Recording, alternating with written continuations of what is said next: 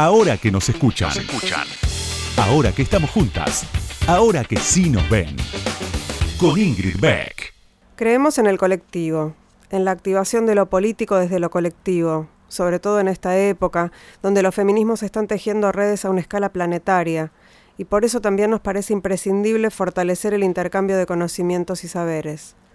Nuestro deseo es aportar a dicho intercambio a través de una minuciosa selección de textos y obras de mujeres y disidencias que han inspirado y potenciado de maneras inimaginables nuestras formas de crear y pensar.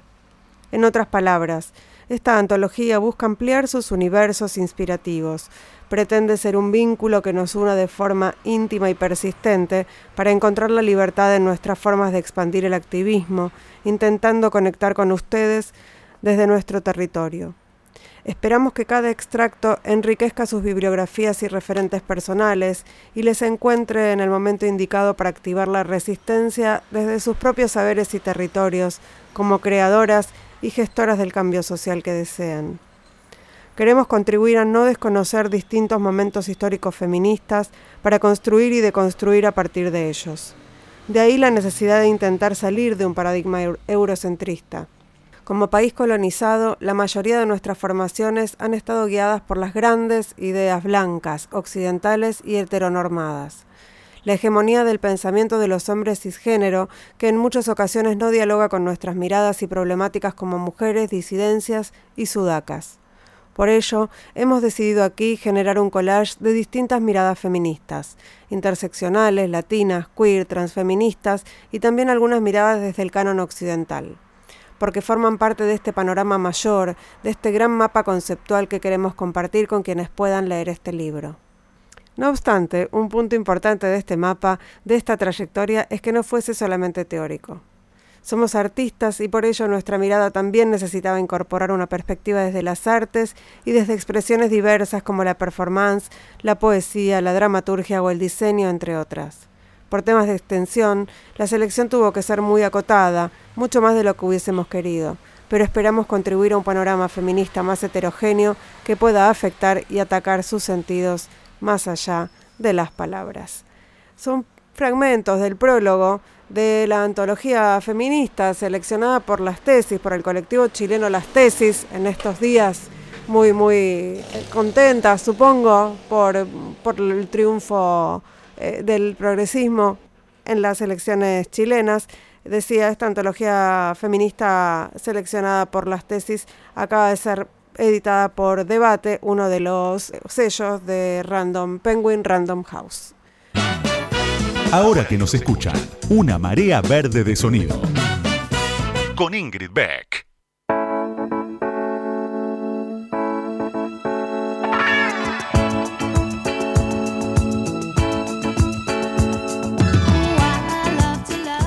Buenas noches, bienvenidos, bienvenidas, bienvenidas. ¿Se acuerdan cuando estar en la cresta de la ola era algo bueno y ahora estar en la cresta de la ola es malísimo? ¿No? ¿Cómo, cómo se los sentidos se van, cómo se dice? Bueno, se van resignificando, eso era lo que quería decir.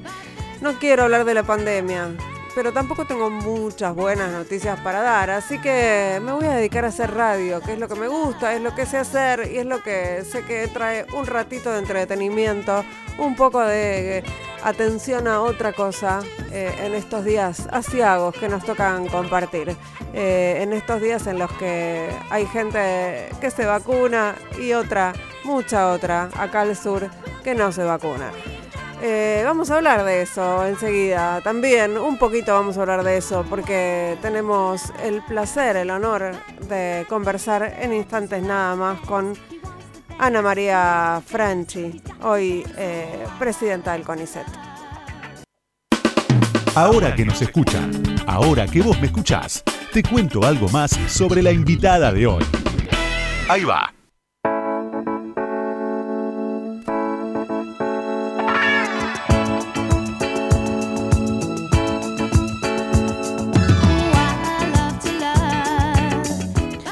María Franchi nació en Buenos Aires el 12 de agosto de 1956. Es licenciada en Química en la Facultad de Ciencias Exactas y Naturales de la UBA, de la que se graduó en 1980.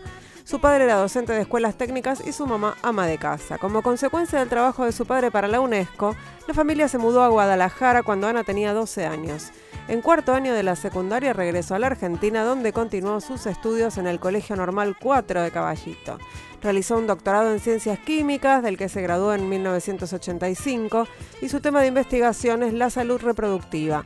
Concentró su especialidad en la fisiopatología del embarazo y el parto. Desde su doctorado trabaja en el Centro de Estudios Farmacológicos y Botánicos. En 1995, junto a Diana Mafia y Silvia Cochen, comenzaron a reclamar políticas de género en, el ámbito de la ciencia y la tecnología y crearon la Red Argentina de Género, Ciencia y Tecnología que Franchi actualmente preside. Realizó más de 160 publicaciones en revistas científicas con referato y fue directora de 12 tesis doctorales y desde diciembre de 2019 preside el CONICET. Además de doctorarse en química, eh, comenzó a estudiar sociología, pero carrera que finalizó, dice su biografía eh, de las redes, pero nunca tramitó el título. Y qué placer, qué honor tener aquí en ahora que nos escuchan a Ana Franchi para conversar. Buenas noches, ¿cómo estás Ana? Bienvenida. Muchísimas gracias. Eh, ¿Está bien más o menos la biografía o hay cosas para, para corregir? Eh, no, no, más o menos me gradué en el 79, pero es más o menos lo mismo y después sí, todo eso me fue pasando en la vida. Además de ser, que algo que quiero resaltar, de mamá de dos hijos maravillosos. Está bien, sí, la maternidad forma parte de, de nuestra biografía inevitablemente, ¿no? Sí, sí. De, y, de, y de la carrera, pensaba, ¿no? de, Porque... todo, de todo, sí, sí. Eh, de la, obvio, obvio hay que hacer malabarismo como hacemos todas las mujeres, ¿no? Entre la carrera, la familia, las realizaciones personales, este, pero bueno, este, lo vamos haciendo y estamos tratando de que a las que vienen atrás no les cueste tanto como quizá nos costó a nuestra generación, ¿no? Bueno, leía hace un ratito eh, que estuviste con el ministro Salvareza eh, saludando a unas becarias del, del CONICET, que, becarias doctorales del CONICET que están trabajando con la eh, bueno, y con la ministra de Salud, que están trabajando con la Agencia de Laboratorios Públicos. Bueno, justo, además, eh, charlé con Ana Alemán hace dos programas, eh, ah. que también me parece esto, destacar que una mujer está presidiendo esa agencia tampoco, tampoco es menor, y pensaba, bueno, e, e, esta serie de, e, este momento en el que estaban ustedes con las becarias, es un momento histórico también, ¿no? Hablar con becarias doctorales y además mostrarlo. Sí, sí, creo que es histórico por varios motivos, ¿no? Que la agencia la presida una mujer, que el CONICET lo presida una mujer, que eh, por casualidad no tanto, todas las que entraron son becarias, mujeres, y además el tema de que el CONICET, que tiene un desarrollo muy importante en todo lo que es la biomedicina, no tenía eh, becarios en organismos del Ministerio de Salud.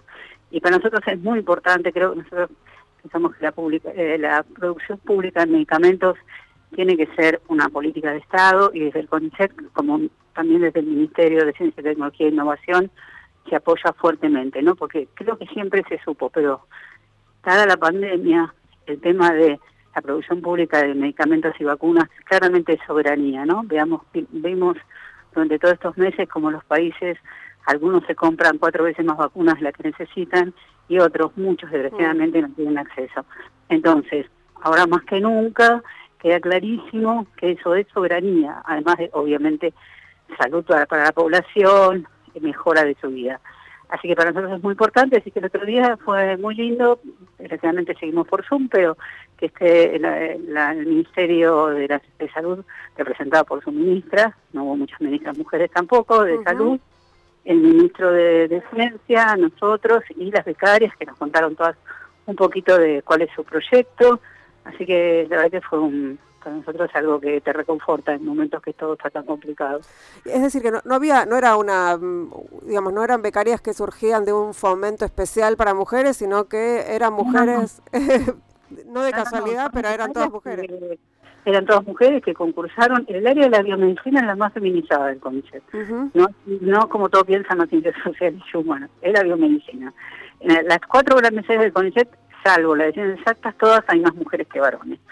Y biomedicina es una que se caracteriza, las mujeres, no sé si es por nuestra eterna relación con los cuidados, etcétera, eh, que la carrera de ciencias médicas, odontología, psicología, todas hay un alumnado mayoritario de mujeres.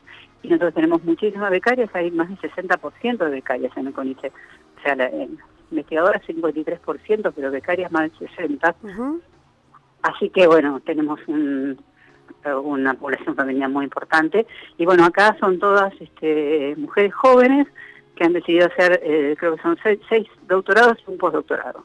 Además en varios lugares del país, que también a nosotros nos parece muy importante, porque entraron en Tucumán, en Bahía Blanca, en Rosario y en Capital, así que eso también para nosotros es importante. Sí, es importante también mostrar que hay investigación eh, en, en, distintos lugares del país, ¿no? Salir un poco del ombligo de, la ciudad de Buenos Aires. Sí. hay investigación en todo el país, eso es cierto, no igualmente repartida. Tenemos ciertas ciudades, como la de Buenos Aires, Córdoba, Santa Fe y Rosario, Bariloche, Mendoza, Córdoba, que eh, decididamente hay una cantidad de investigadores e investigadoras muy importante. En el resto, no. Y mm. por eso nosotros empezamos desde el año pasado una política de ingresos eh, con las provincias. Este año, este ingreso que se está evaluando ahora es la provincia de Entre Ríos y ahora van a entrar en el nuevo ingreso cuatro provincias más con ingresos específicos en las provincias que acordamos con las propias eh, provincias, con las gobernaciones, para ver cuáles son los temas que le interesan a la provincia, eh, desarrollar. Eh, en general estamos también acordando con las universidades, que son nuestros, nuestros aliados naturales, para que se vayan instalando jóvenes, o no tan jóvenes, no gente que entra a la, a la carrera, en esos lugares y aparte favorecerlos de alguna manera con ayudas para instalación o créditos de vivienda, etcétera, para que no vayan por un ratito y después se vuelvan, mm. sino que se instalen y empiezan a desarrollar en las provincias temáticas que les interesan. Que sirvan a que, haya transferencia con la comunidad, digamos. Exactamente, exactamente. Eso sería, es una, investigadores que van a trabajar con, con, temas que le interesan a la comunidad, por lo tanto la, es la, la, provincia la que nos dice cuáles este, cuáles les interesan, van a desarrollarse ahí y una vez que entran investigadores, después entran naturalmente becarios, subsidios, es lo que nosotros llamamos un feedback positivo, ¿no? este, se va retroalimentando, ¿no? Así que ese es un proyecto que se llama Proyecto Temas Especiales, que también toma no solo vacancias geográficas, sino temáticas.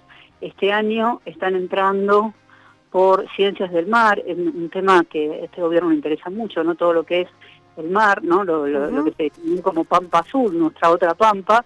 Estamos entrando 24 investigadores e investigadoras, se está concursando ahora, para dedicarse a los temas relacionados al mar.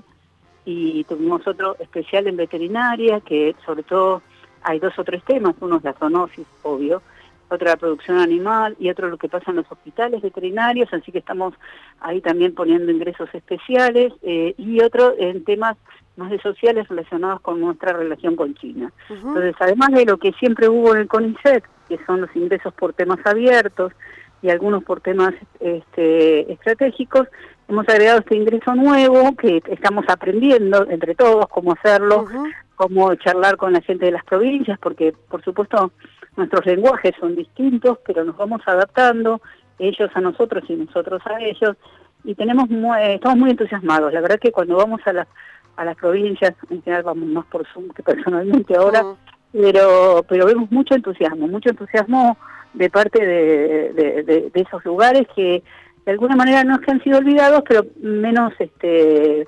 Estimulados. sí, menos estimulados, exactamente, esa es la palabra. Eh, Ana, quiero que me acompañes a escuchar eh, un audio que tiene que ver con la creación de la red eh, de ciencia, de género, ciencia y tecnología, la RAGCIT, en, tu, en, tu propia, en tus propias palabras. Ok con dos colegas, Diana Mafía, que es filósofa y todo el mundo conoce, y Silvia Cochen, que es una neuróloga, especialista en epilepsia. Y Diana había comenzado a estudiar la situación de las mujeres en la ciencia. Y yo te digo, el año 95 la situación de las mujeres en la ciencia y de los varones en la ciencia era desastrosa. Entonces cuando nosotros íbamos y decíamos, vamos a tratar mujer, nos decían, tenemos mil problemas, ¿por qué venís a molestar con esto de género si una investigadora asistente gana igual que una investigadora asistente? Entonces a los científicos se los, eh, los convence con los números, entonces lo primero que hicimos fue ver dónde estaban las mujeres, porque ya en esa época éramos un 45-46% de todos los investigadores del CONICET. Y ahí lo que vimos que pasaba, que las mujeres estaban, éramos casi la misma cantidad, pero ¿dónde estábamos? En las categorías más bajas. Las mujeres son mayoría en las categorías bajas y van bajando y al revés ocurre con los varones y hay una tijera. Y eso ocurría en todas las disciplinas, en las más feminizadas y en las más masculinizadas. Bueno, estabas contando ahí un poco el panorama de la ciencia eh, y, en, tu caso, ¿cómo, cómo fue em, transitar esas escaleras rotas para, para llegar hasta, hasta la presidencia del CONICET? Porque bueno, estudiaste además en un momento muy difícil en, dictadura, eh, tenés dos hijos, eh, y ahora tenés una responsabilidad enorme en un lugar en donde creo que hubo una sola mujer antes que vos en, la presidencia de la Sí, la doctora Marta Rovira. Y fue, qué sé yo, cuando, viste que cuando uno está en la pelea no se da cuenta, pero no tanto, ¿no? Y aparte, en esos momentos, cuando yo estudié y después los primeros años de carrera, nosotros todas naturalizábamos situaciones que eran injustas para las mujeres. Hubo muchas eh, cosas que se naturalizaron, que, que no parecían, que uno se tenía que apretar los dientes y ser más fuerte y seguir adelante. Eh, a mí te digo, me sirvió muchísimo, por supuesto, el papá de mis hijos que me apoyó, mis amigas, eh, mi familia, pero también me sirvió la red. La verdad que me sirvió la red para, yo cuando empezamos la red tenía, mi hija, mi chiquita tenía cerca de dos años, o sea, dos, dos nenes, uno de seis y uno, y uno de dos, eh, en, creo que era investigadora adjunta, no me acuerdo demasiado bien, eh, y entonces entrar, empezar a tener conciencia de género, empezar a pelearla en un momento que como está en el audio, como dije antes, era muy difícil hablar de género en ciencia y tecnología, porque la ciencia es aséptica, la ciencia es, este, es, pensar, por ejemplo, en la antropología, ¿no? ¿Cómo se definía el, la persona de la intelectualidad? Un varón blanco, europeo, etcétera, etcétera. La ciencia tenía, tiene eso, y la tiene aún, porque podemos hablar después el tema de cómo se cómo se eh, accede eh, a, los, los temas de investigación, como también está muy sesgado. Pero bueno, era eso, éramos, en realidad química, yo de química, no éramos pocas mujeres, éramos bastantes mujeres. Por supuesto no las veías casi como profesoras titular, ni tampoco exactas nunca tuvo una decana. Pero había muchas mujeres, íbamos avanzando, el tema de que a las 5 de la tarde te convertías en calabaza y tenías que salir corriendo a buscar un niño o una niña, y qué sé yo, estaba naturalizado, estaban también opciones de eh, las investigadoras que nosotros entrevistamos al inicio, em, con, con Silvia y con Diana, al inicio de la RACCID, que habían llegado a cargos muy altos, como la presidenta de la CONEA, la doctora Emma Pérez Ferreira, la doctora Janina Pasquini, que fue la primera decana de la democracia, que aún está activa y una señora de armas tomar, eh, y otras más, en general habían sacrificado mucho, habían sacrificado su vida personal, eran mujeres o que no habían tenido, ahora en CEPOS hablamos de casadas, pero no importa, no habían tenido una pareja estable y duradera, salvo que fuera con un colega, y la mayoría habían sacrificado tener hijos, que no es una obligación, pero si uno tiene el deseo, tiene que tener la oportunidad de hacerlo, ¿no? Eh, entonces, de hecho, hicimos una una mini, eh, eh, no encuesta, miramos los números de los investigadores superiores y las investigadoras superiores, que es la categoría más alta a alcanzar en el CONICET, y la mayoría de los varones estaban cansados y la mayoría de las mujeres estaban solteras. Mm. Entonces, el sacrificio de la vida personal, la posibilidad en esos momentos de ir a hacer un posgrado en el exterior, teniendo una pareja no, no asociada a la ciencia, para una mujer era muy difícil, muy difícil. Entonces, a mí eh, el poder empezar a ver mejor esas cosas eh, con mis colegas, con las colegas que nos empezamos a juntar, a mí, a mí me ayudó muchísimo. Mm. Y creo que eso es lo importante ahora, ¿no? Que para las generaciones más nuevas, que, eh, como dice la doctora Dora Barranco, se dieron cuenta, se dieron cuenta que no es un problema personal, sino es un problema que el sistema no impide el ingreso, porque el ingreso, salvo ciertas disciplinas como las ingenierías, donde estudian pocas mujeres o la informática, el ingreso es grande, porque como te digo, 53%. Mm. Ahora, ¿cómo es tu eh, posibilidad de promoción dentro de, este sistema? Y bueno, entonces ahora em, empiezan los reclamos y, y, eso es lo genial, porque cuando están los reclamos tiene que haber respuestas. Y empieza a ver, bueno, me pasa esto y a mi, a mi compañera también le pasa esto y me junto con otras y que no tienen que ver con mi disciplina, pero también nos pasa. Entonces ahí eh, creo que están surgiendo cambios. Los cambios nunca son tan rápidos como los que nos gustaría. Yo a veces doy charlas con gente muy joven, varones y mujeres, y yo les explico que el patriarcado no se va a caer en dos minutos, lo estamos empujando. Sí, sí. Está temblando un poquito. Eh, hay, que, hay que esperar. Pero yo creo que hay, hay, hay cosas que mm, si uno yo lo que le digo a los pibes, pues son muy jóvenes, no pueden. Pensá hace 10 años, ubicate lo que pasaba hace 10 años, o vamos un poco más atrás. La Argentina, hasta que terminó, hasta el inicio de la democracia, no tenía divorcio. La patria potestad no era compartida. Son cosas que vos se lo decís a una joven o un joven ahora de 25 años te dicen, estás loca lo que estás diciendo, ¿viste? Parece que estás hablando del siglo XVII. Y no, esto ocurría acá. muy reciente. Y no podías salir con tu hijo del país si no tenías una, una autorización de, tu pareja. O sea, hay un montón de cosas que se discuten ahora que antes no se discutían y un montón de cosas que todavía están ¿eh? presentes, pero que la gente no se admite, eh, no se permite decirlas, ¿no? Es como el humor. Si vos ves un programa de, de, de hace 10 años de humor, ahora no podrían decir la mitad de las cosas, ¿no es cierto? Porque son absolutamente políticamente incorrectas, misóginas, homofóbicas, etcétera. Entonces, el cambio empezó no, y tiene que continuar. Empezó y eso ya, a mí poder vivir esta, eh, esta época me parece maravilloso. Eh, estamos hablando con Ana María Franchi, la presidenta del CONICET. Vamos a ir a escuchar un tema. Vamos a escuchar Clean Up Woman.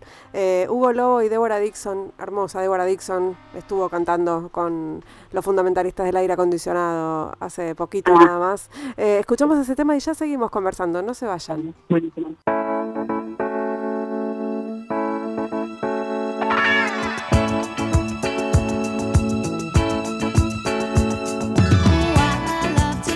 Seguimos en Ahora que nos escuchan, estamos charlando aquí en Radio con Vos con Ana Franchi, que es química y es presidenta del CONICET, entre muchas otras cosas.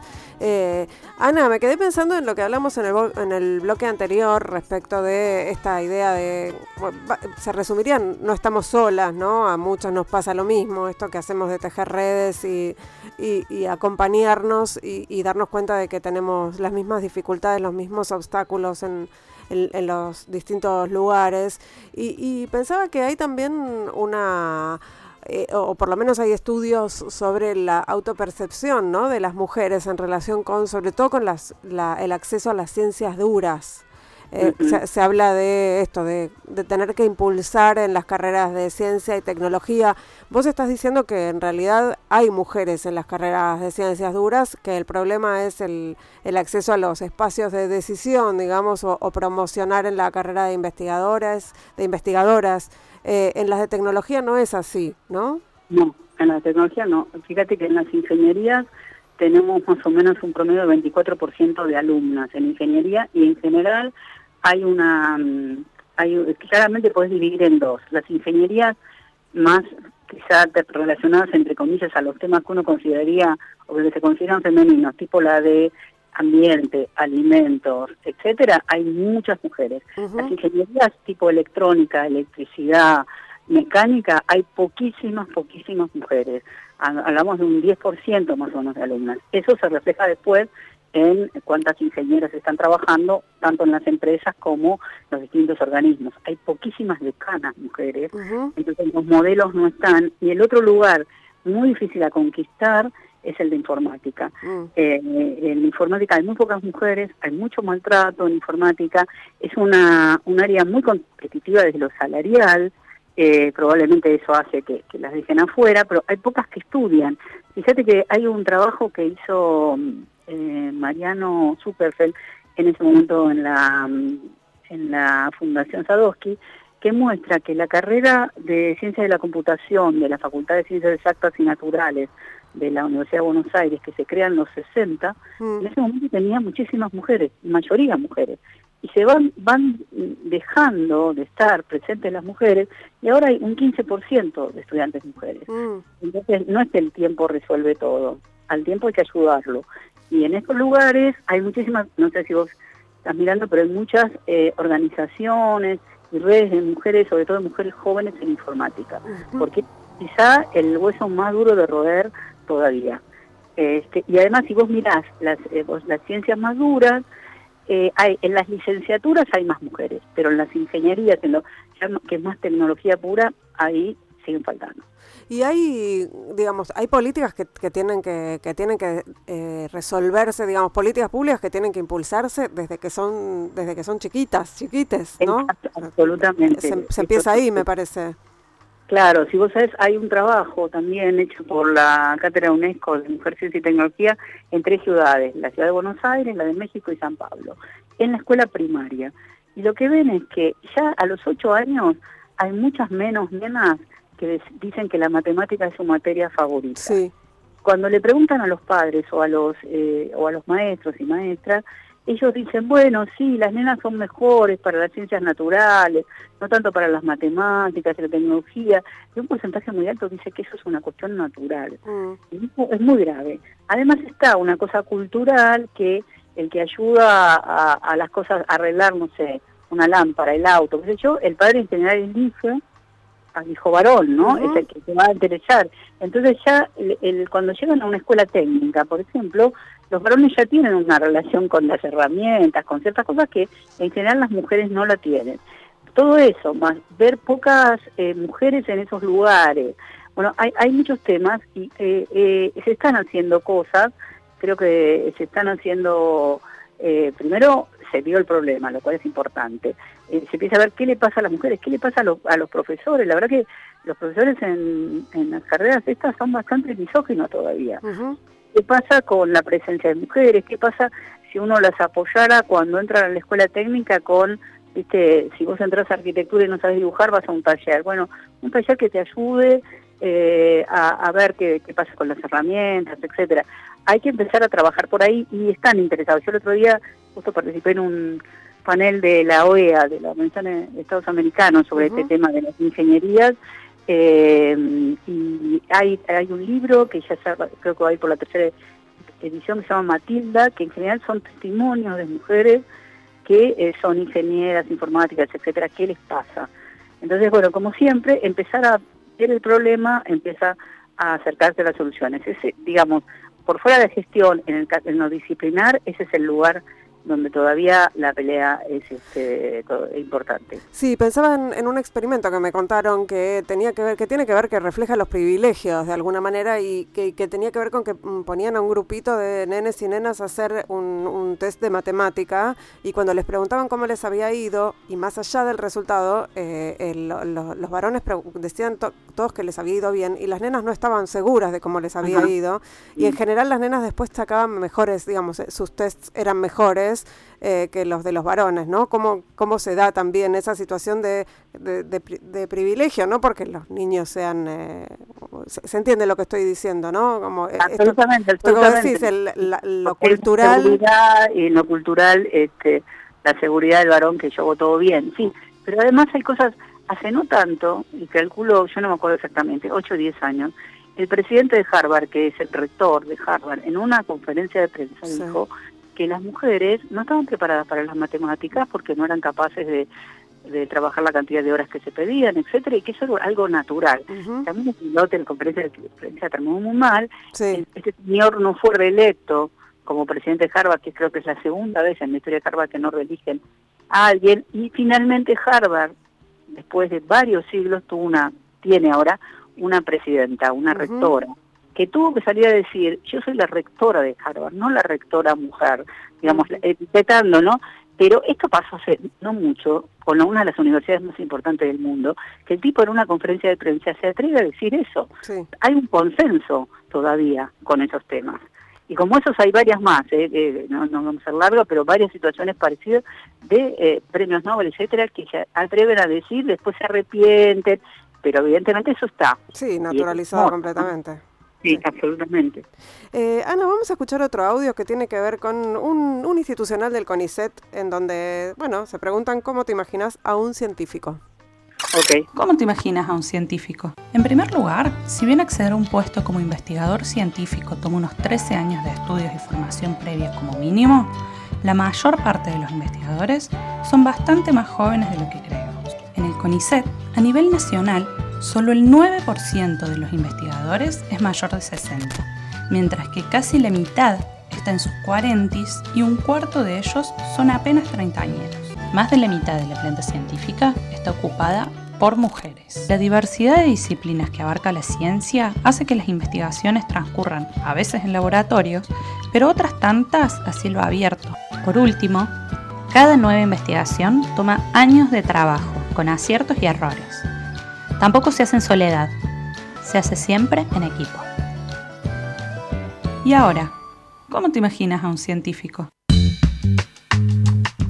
Bueno, era así, algunos datos, algunos ya los habías dado, pero ahí aportaban otros. Es un, un video, un eh, aviso, un spot súper reciente, de hace muy, hace muy poquito.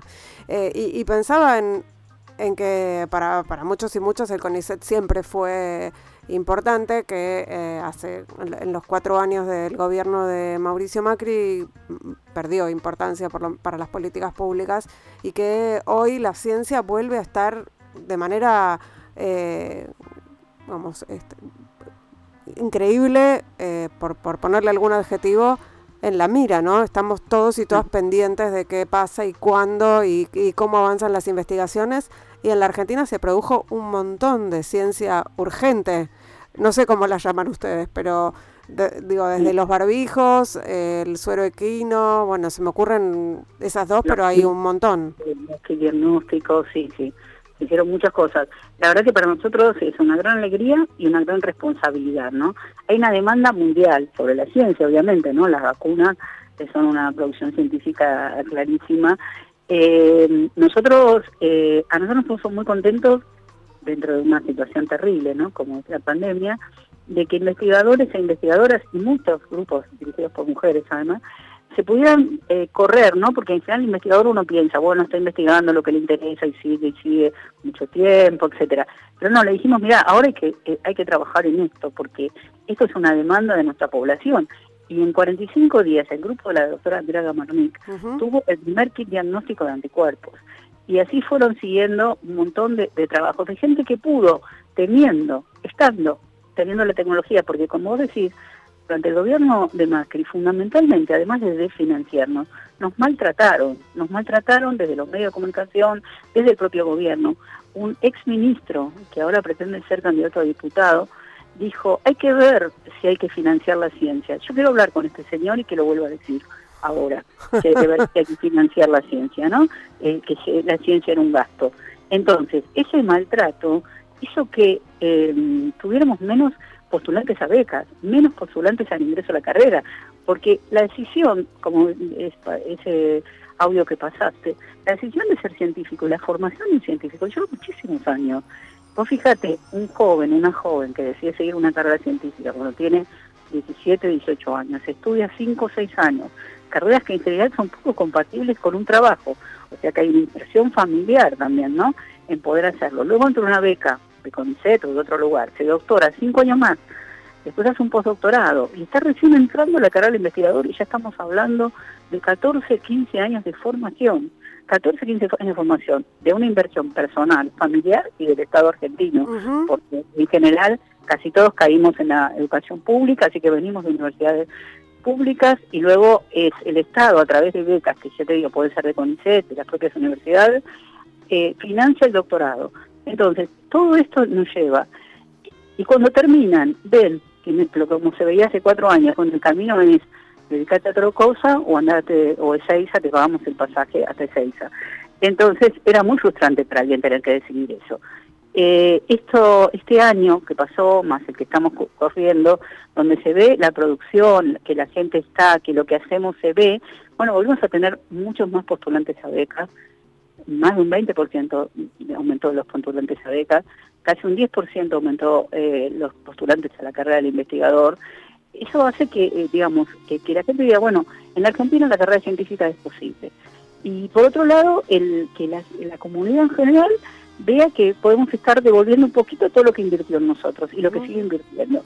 Y que, estamos y que la Argentina puede hacer esas cosas.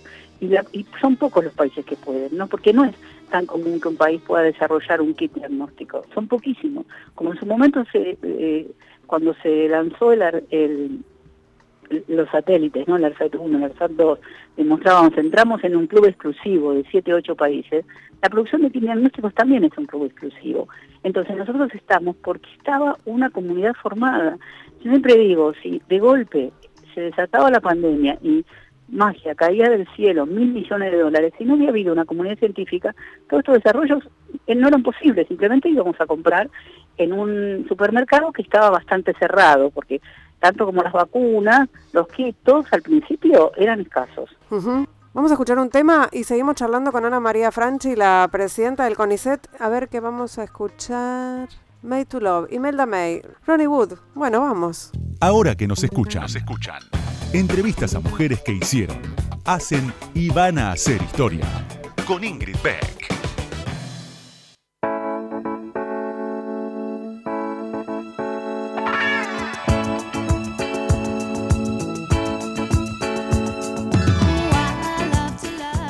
Tercer bloque de ahora que nos escuchan. Estamos charlando con Ana María Franchi, que es la presidenta del CONICET, entre muchas otras cosas. Y me, hablábamos en el bloque anterior sobre cómo había quedado, digamos, en, qué estado estaba la ciencia en diciembre de 2019 cuando el gobierno de Alberto Fernández asume la gestión y bueno, vos asumiste en el CONICET y tengo un audio tuyo de ese momento eh, de enero de 2020, poquito antes de que empezara la, se decretara la pandemia y poquito después de, de asumir. Eh, ¿La escuchamos? El organismo se recibió en una situación de mucha precariedad. Los montos de las becas estaban por debajo de la línea de pobreza. Teníamos menos gente, mucho menos jóvenes que estaban interesados en hacer una carrera científica tecnológica. Tenemos deudas con institutos de CONICET, de las unidades ejecutoras, que son necesarias para el día a día, pagar los servicios, arreglar los equipos, pagar limpieza, seguridad, etcétera. Tenemos atrasadísimos los subsidios, los salarios de los investigadores son los más bajos de la región, cosa que no ocurría hace muchísimos años. Entonces estamos muy mal y la verdad que esta primera señal del gobierno nacional, en realidad la segunda, ¿no? Porque la primera fue tener un Ministerio de Ciencia, Tecnología e Innovación, pero esta señal donde se aumentan el estipendio de las becas es una señal muy importante un compromiso del presidente de la Nación, que además fue su promesa en campaña y que la está empezando a cumplir, de volver a poner la ciencia de pie. Bueno, un poquito resumiendo lo que, lo que veníamos charlando, Ana, estamos hablando con Ana María Franchi. Ana, ¿vos cómo la pasaste en esos años? En los años del macrismo. Sí. Y la pasé con pocas veces con techo en la cabeza, peleándola, ¿no? La hemos pasado eh, peleando que los jóvenes no se nos fueran porque hubo pocos ingresos, peleando la situación. Yo era directora de un instituto, recibía muy poco financiamiento el financiamiento para los proyectos, bueno, como dije antes, estaba muy atrasado y cuando se atrasa, como es en pesos y nuestros insumos son en dólares, te imaginas que, cada vez era menos.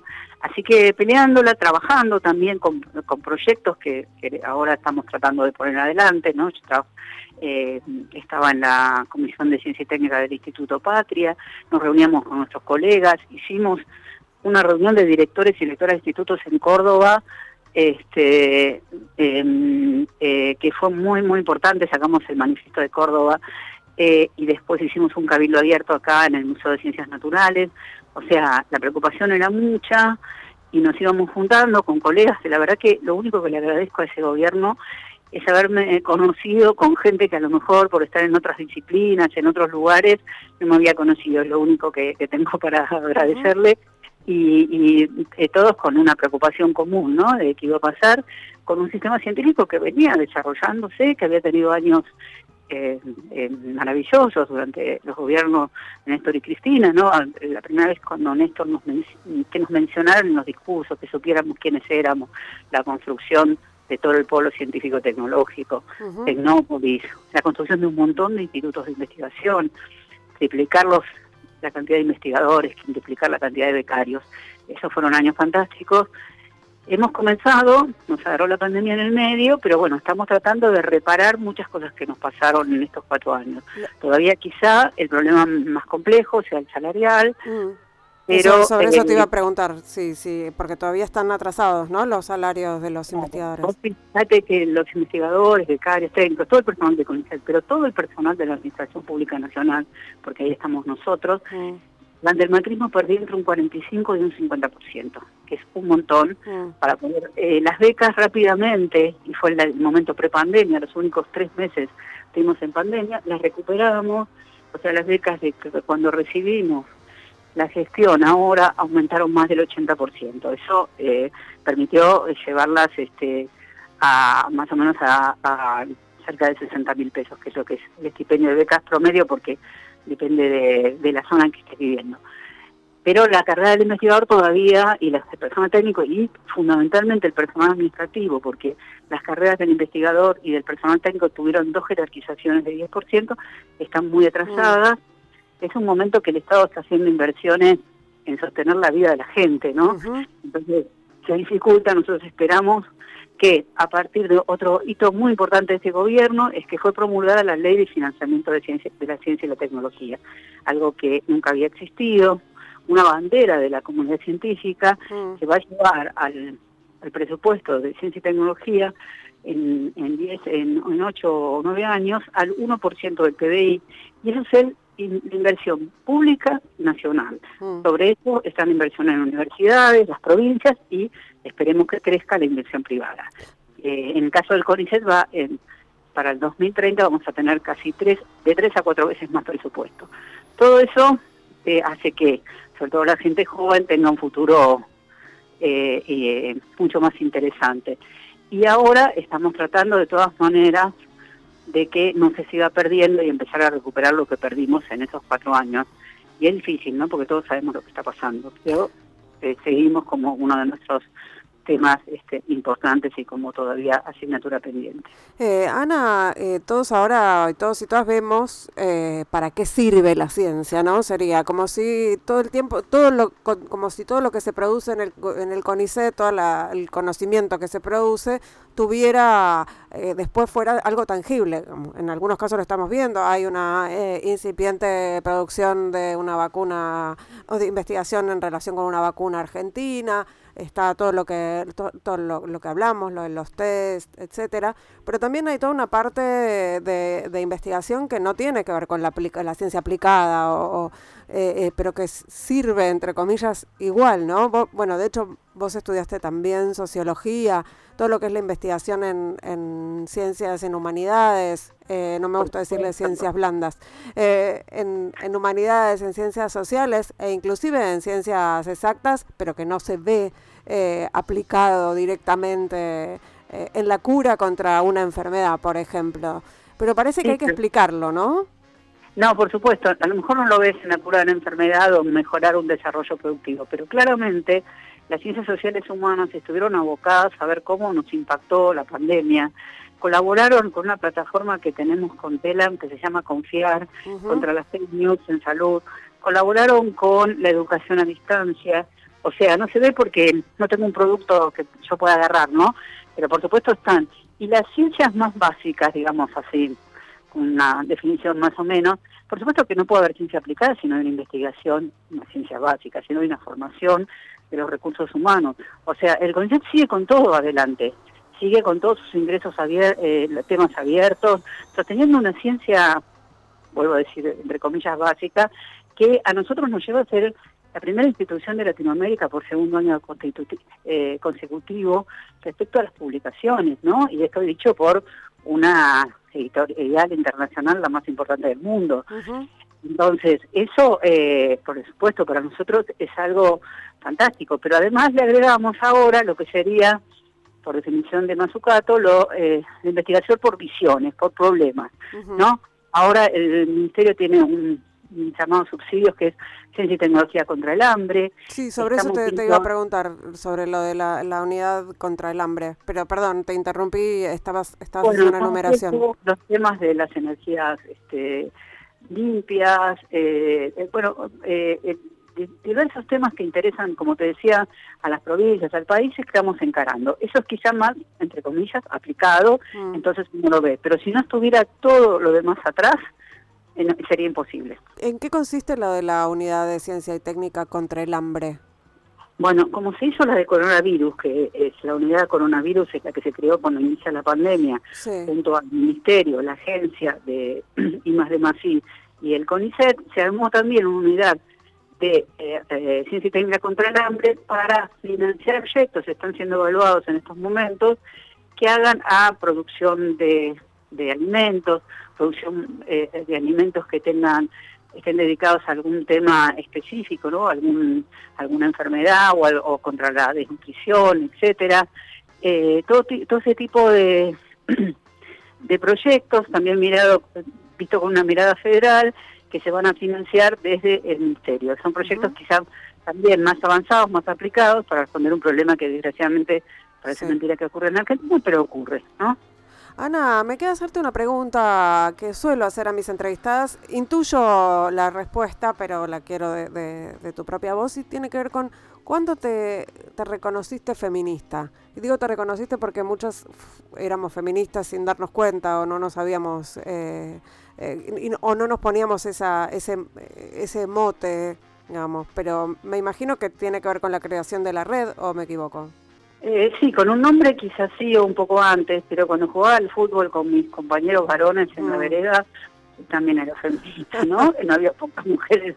Eh, así que creo que uno lo era, lo era, no igual lo era, porque aunque como muchas cosas estuvieran naturalizadas, otras se enojaban mucho, ¿no? Sí. Lo que podía ser un varón una mujer no teníamos la etiqueta pero pero creo que sí que ya en esos momentos este em, estábamos no teníamos los argumentos después encontramos la, la teoría pero me parece que, que ya venía este, yo me acuerdo de mi nena cuando era muy chiquita el hermano la cargaba y le decía es el día del niño y ella que tenía, no sé, era una nanita de 4 o 5 años, decía, del niño de la niña, cuando todavía no había lenguaje inclusivo.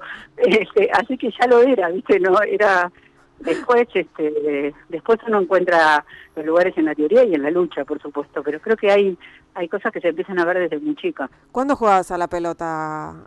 Bueno, tenía 7, 8, 9, 10, 11 años jugaba en, esas épocas caballito no era lo que es ahora y jugábamos en la rueda y ¿Y, no te discriminaban? ¿Podías jugar con tus, con tus amigos varones? Yo jugaba, sí, sí, jugaba, pero era la única, digamos. Como también ahora soy una época presidenta del CONICET, en esa época era la única. Entonces ahí decidir que, era más divertido jugar al fútbol que jugar con las muñecas, creo que ya era una opción casi feminista, ¿no? No era en la época que ahora muchas chicas hacen fútbol este, desde muy chiquitas. ¿Y dejaste de jugar a la pelota? Y jugué hasta la adolescencia, cuando fui del país, qué sé yo, sigo viendo partidos de fútbol, me sigue gustando el fútbol, este, pero no, ya jugar no, ya soy muy grande para hacer esas cosas. Bueno, podrías ir al arco. Podría ir al arco. Ana María Franchi, presidenta del CONICET, muchísimas gracias por esta charla aquí en Radio con vos. Realmente ha sido un placer enorme. Bueno, muchísimas gracias a vos. Hasta luego. Chao.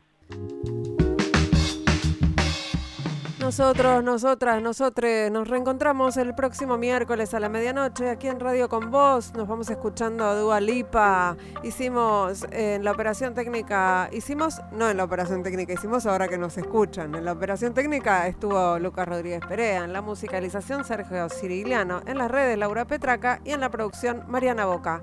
Adiós.